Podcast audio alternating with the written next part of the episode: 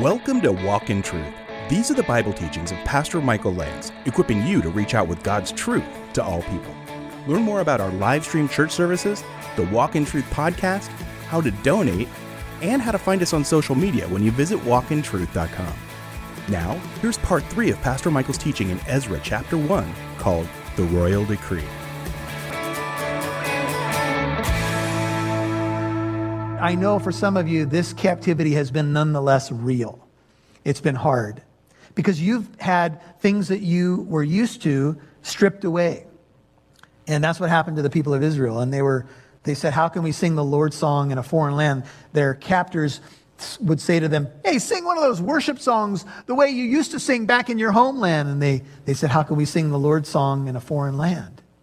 They were devastated. But God's word came to pass, which he spoke through Jeremiah, and his word was this 70 years of captivity are coming on my people. Now, I told you we'd look at Jeremiah, and I know we're still in verse 1. but this is an introduction to the book of Ezra, and I want you to turn over to Jeremiah so you can see the word of the Lord that was fulfilled through the mouth of Jeremiah. There's several passages we can look at. We'll just look at two. The first one is in Jeremiah 25. And we ask the question why did Israel end up in captivity, or maybe how did they end up in captivity? Jeremiah 25, verse 6. And as you locate the text, I just want to give you a little bit of my heart right now. So here we are. Uh, we've experienced something that God has allowed, and I am not going to conjecture on telling you that I know all the reasons. I just know God has allowed this. But I will tell you this that when God allows something, it's he'll exploit it, whether whatever the source of it is, he'll exploit it often for his good purposes. He can exploit evil for good. We see this in the life of Joseph, for example. And so God has exploited this time for many of us for his good purposes to draw us back to God, to maybe move us away from idols that were crowding him out in our lives. Do you know what I'm saying? Maybe he's gotten your attention lately and mine as well. I pray he has. Sundays, for example, Sundays, God is being crowded out of his day, the Lord's day. There's a debate in the church about Sabbath. We'll put that aside. Let's just talk about Sundays and how culture has swung and how God has been crowded out about, out of so many things, including schools and holidays. And I could go on and on. Public life. His decrees wanting to be stripped from the, the walls of the courts and so forth. People who say they walk by a cross and it makes them sick to their tummy and on and on it goes. So God has allowed this. In the case of Israel, and I want to be careful to make sure you understand that this now is Israel's situation, not ours exactly, although I think there are some parallels. Here's what it says Jeremiah 25, 6. Do not go after other gods to serve them and to worship them. Do not provoke me to anger with the work of your hands. I will do you no harm, and I will do you no harm. 7, Jeremiah 25. Yet you have not listened to me, declares the Lord, in order that you might provoke me to anger with the work of your hands to your own harm. Therefore, thus says the Lord of hosts, because you have not obeyed my words, behold, I will send and take all families of the north, declares the Lord, and I will send to Nebuchadnezzar, king of Babylon, my servant. Notice, Babylon was God's tool of discipline and will bring them against this land and against its inhabitants and against all these nations round about. And I will utterly destroy them and make them a horror and a hissing and an everlasting desolation. Moreover, I will take from them the voice of joy and the voice of gladness, the voice of the bridegroom and the voice of the bride, the sound of the millstones and the light of the lamp. And this whole land shall be a desolation and a horror, and these nations shall serve the king of Babylon. What's your Bible say? 70 years. Now over to Jeremiah 29. Ezra 1 1 says, The word of the Lord fulfilled by the mouth of Jeremiah. So, what does Jeremiah say about the end of these 70 years?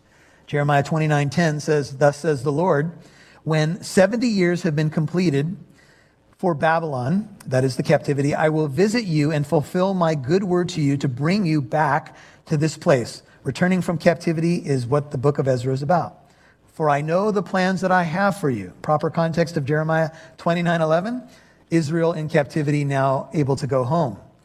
Declares the Lord, their plans for welfare and not calamity to give you a future and a hope. Do I believe that we can apply Jeremiah 29 11 to our lives? Certainly believe we can.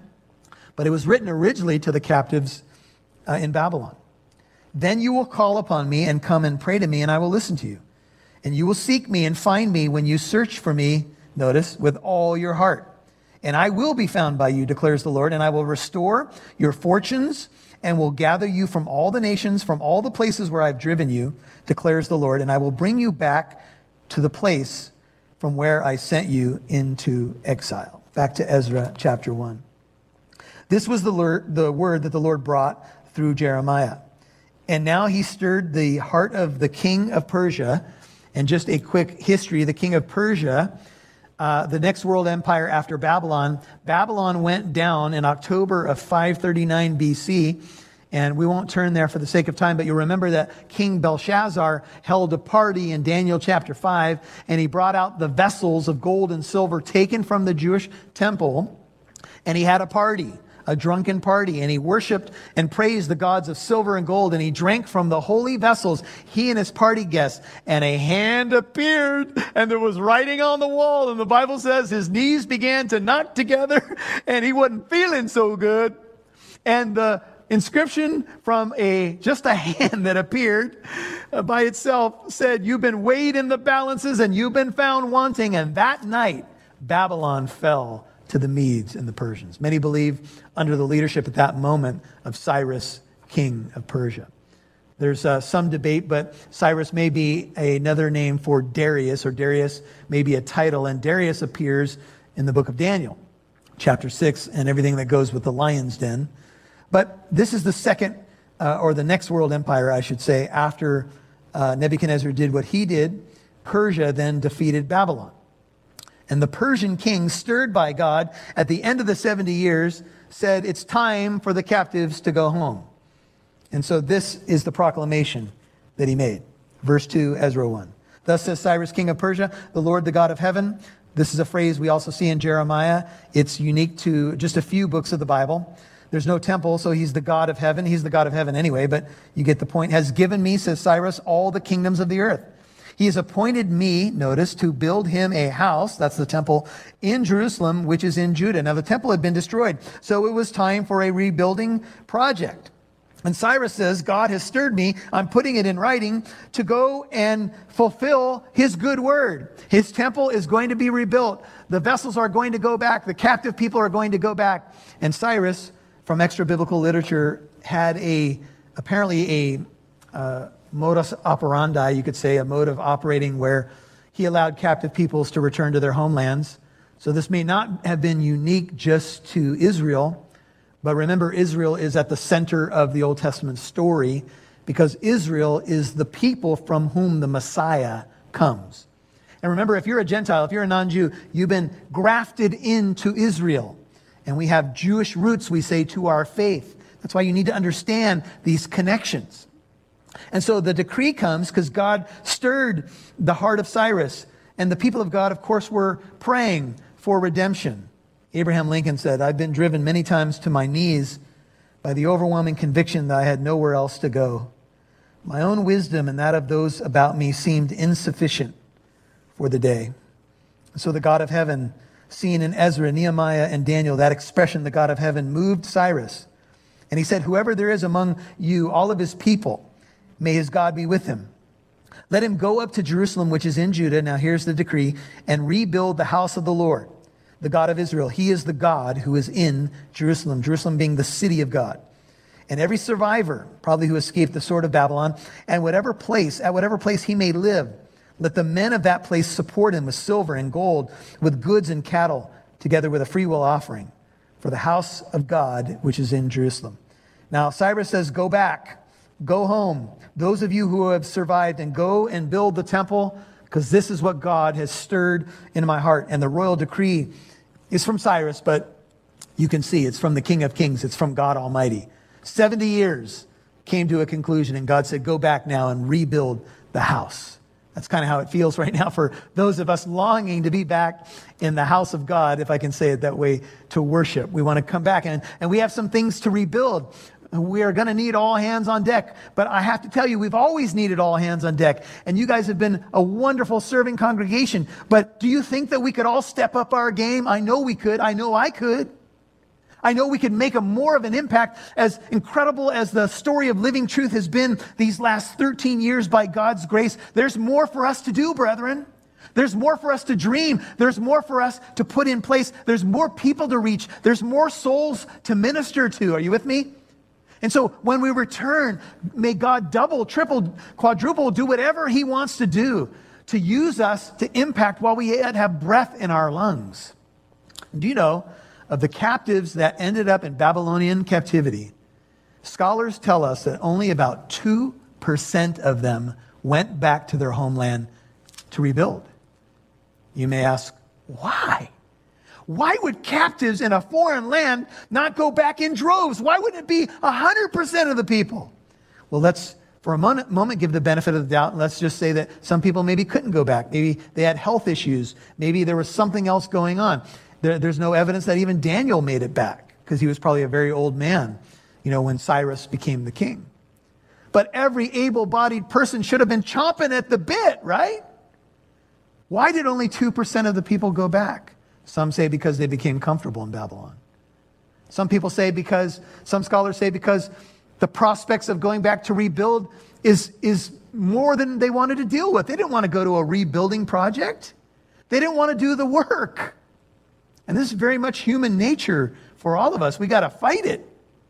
Sometimes we just want it all to be done. We want to snap our fingers and come back to something that's already done. And I certainly understand that on a human level, but only 2% of the nation.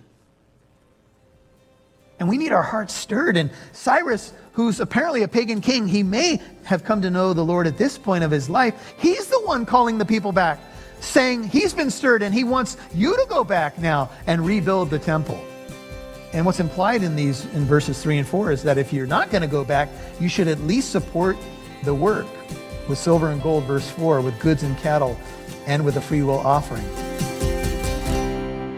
You'll hear more from Pastor Michael in a moment. Life on the go can make it difficult to catch up on your study in the Bible. If you think about it, Walk in Truth with Pastor Michael Lance is here for you kind of like a daily supplement to help your spiritual growth. You can listen to Walk in Truth whenever you want because it's on podcast too. Subscribe to Walk in Truth on your favorite podcast app. For example, if you have an iPhone, we're on your iPodcast app already on your phone. Walk in Truth is also on iHeartRadio, Spotify, Google Podcast, Stitcher, and many more. So listen on your hike, during your drive, or while you're getting work done at a coffee shop. Basically, listen whenever you want. Subscribe to the Walk in Truth podcast, available on your favorite podcast app. Hey, Shane Lance here, and I wanted to take a quick moment and encourage you to subscribe to our devotional called A Step Closer. This is a quick read from Scripture with a little bit of commentary, and it's a great way to keep you growing in your walk with the Lord. In our crazy society right now, with all the things we jam pack into our schedule, I'll be the first to admit that sometimes it's hard to find time to study God's Word. But it is so important as we grow in our relationship with the Lord to study His Word. It's such a vital aspect to our walk. You can text STEP CLOSER as one word to 33222 Again, that's step closer as one word to 33222. We really believe here at Walk in Truth that this can be a great instrument in helping you grow in your relationship with the Lord. So once again, we'd encourage you to subscribe to our devotional called A Step Closer, and you can text step closer as one word to 33222. Now, back to Pastor Michael Lance, right here on Walk in Truth.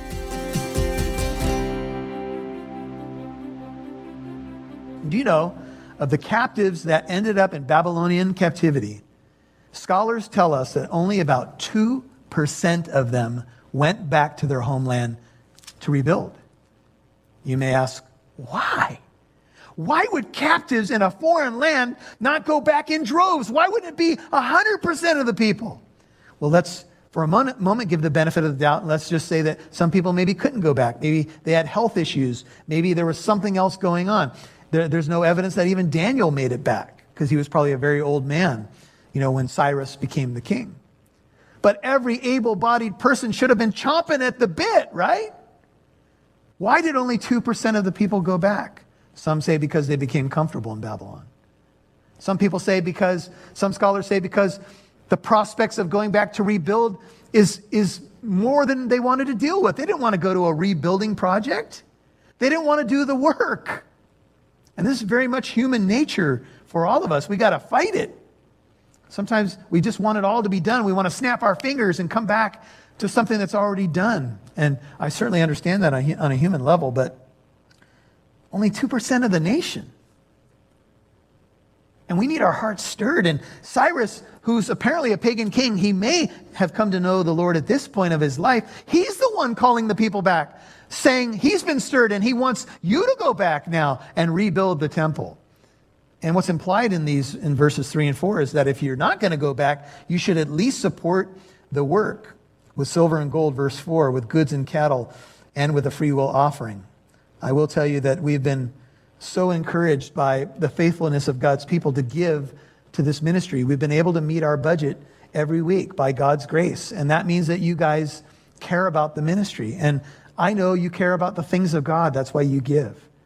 And uh, I, I, will say on behalf of the staff and the elders and pastors, we're grateful because uh, you've given, you've supported the work. And, and I can't help but think of missionaries. You know, not every one of us is called or goes to uh, overseas missions, for example, or goes to another country, but many of you support missionaries, and that's an awesome thing. Notice the heads of the father's households, five of Judah and Benjamin. Judah and Benjamin represent the southern kingdom Remember, the north was taken by Assyria in 722 BC. Judah and Benjamin in the south were taken by Babylon, uh, starting in six, about 605 and down through 586 BC.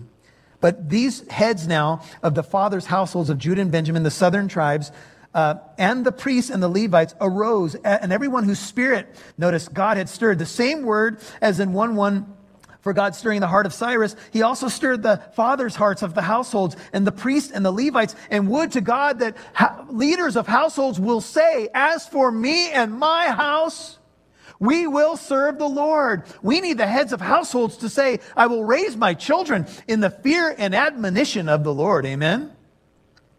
We need the heads of households to say, you know what? What's non negotiable for this family is that we serve the Lord. We worship the Lord. This, this is who we are. And so he stirred the fathers, and we need fathers to be stirred, and the hearts of fathers to return to their children. And he stirred the priests and the Levites. We need the spiritual leaders to be stirred, and everyone else God stirred to rebuild, to go back, to rebuild the house of the Lord, which is in Jerusalem, and all those about them encourage them. Uh, perhaps those who couldn't go with articles of silver. And some believe these are even foreigners, kind of like when they left Egypt in the Exodus, the Egyptians gave them stuff and said, Here, take it and go.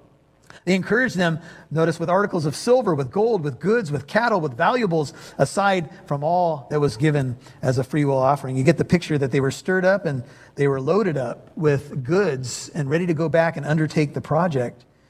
God does use, you know, people who give means to accomplish his ends. And here that happens. Even the king got involved. The king uh, Cyrus brought out or removed the articles of the house of the Lord, those who had been originally captured by Nebuchadnezzar uh, and had been carried away from Jerusalem. You can note Daniel 1 and Daniel 5 that were put in the house of his gods. And Cyrus, king of Persia, had them brought out by the hand of Mithredath, the treasurer, and he counted them out to Sheshbazzar, the prince of Judah. Some believe that Sheshbazzar is another name for a leader uh, in Israel who's a very prominent name, Zerubbabel, and that Sheshbazzar was his Persian name. That's up for debate. But notice at the end of verse 8, this Sheshbazzar was called the Prince of Judah. And uh, there is a connection of Zerubbabel to the royal line, and that's why some people believe that it's an alternate name, name of Zerubbabel. Um, Sheshbazzar is indeed a bizarre name. But uh, anyway, it may be Zerubbabel. Now, last few verses, the, this was their number. This has to do with now the items brought out to go back out of the pagan uh, strongholds or freed from the, the pagans to go back to the temple. 30 gold dishes, 1,000 silver dishes, 29 duplicates. Uh, ESV says 29 censers. Hebrew words a little difficult. Silver pans, NIV. Knives, New King James silver incense burners as the New Living, 30 gold bowls, 410 silver bowls of a second kind, 1,000 other articles. All the articles of gold and silver numbered 5,400. Now, some of you are saying, wait a minute, those numbers don't add up to 5,400. No, they add up to 2,499. I think the 5,400 is a number that includes all the smaller items that are, were not as prominent or as important.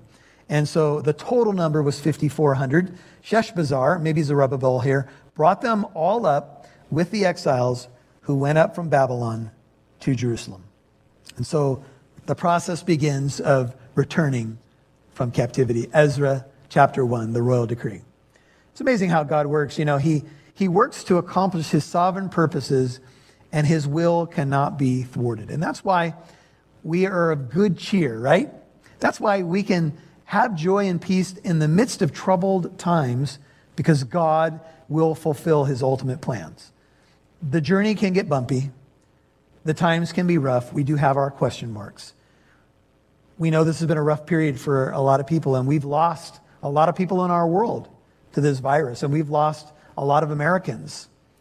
But you know that worldwide statistics tell us that about two people die every second? Just think about that. That's a staggering number. As we've been together, there have been people going into eternity about one every about two seconds. And we have been called to be vessels to get people to understand how to enter into the promises of God. And I leave you with a couple thoughts about being a vessel. These vessels were important for the Jewish temple, but there's not a temple anymore. We are God's temple. And write these two verses down to close and ponder. 2 Corinthians 4, 6, and 7 says, For God, who said, Light shall shine out of darkness, is the one who has shown in our hearts to give the light of the knowledge of the glory of God in the face of Christ. This treasure, we have this treasure in earthen vessels that the surpassing greatness of the power may be of God and not from ourselves. We're his vessels. And finally, 2 Timothy 2 20 through 22 says, Now, in a large house there are not only gold and silver vessels, but also vessels of wood and earthenware, some to honor and some to dishonor. Therefore, if a man cleanses himself from these things, he will be a vessel for honor, sanctified, useful to the master, prepared for every good work. Now flee from youthful lusts and pursue righteousness, faith, love, and peace with those who call on the Lord from a pure heart. We want to be pure vessels of God. And I just want to ask you is the Lord stirring you? Sometimes uh, our beloved Paul, and I miss you, Brother Paul, if you're watching tonight, says, Let's kick it up and maybe another way to say it is, let's stir it up. Lord, stir us up.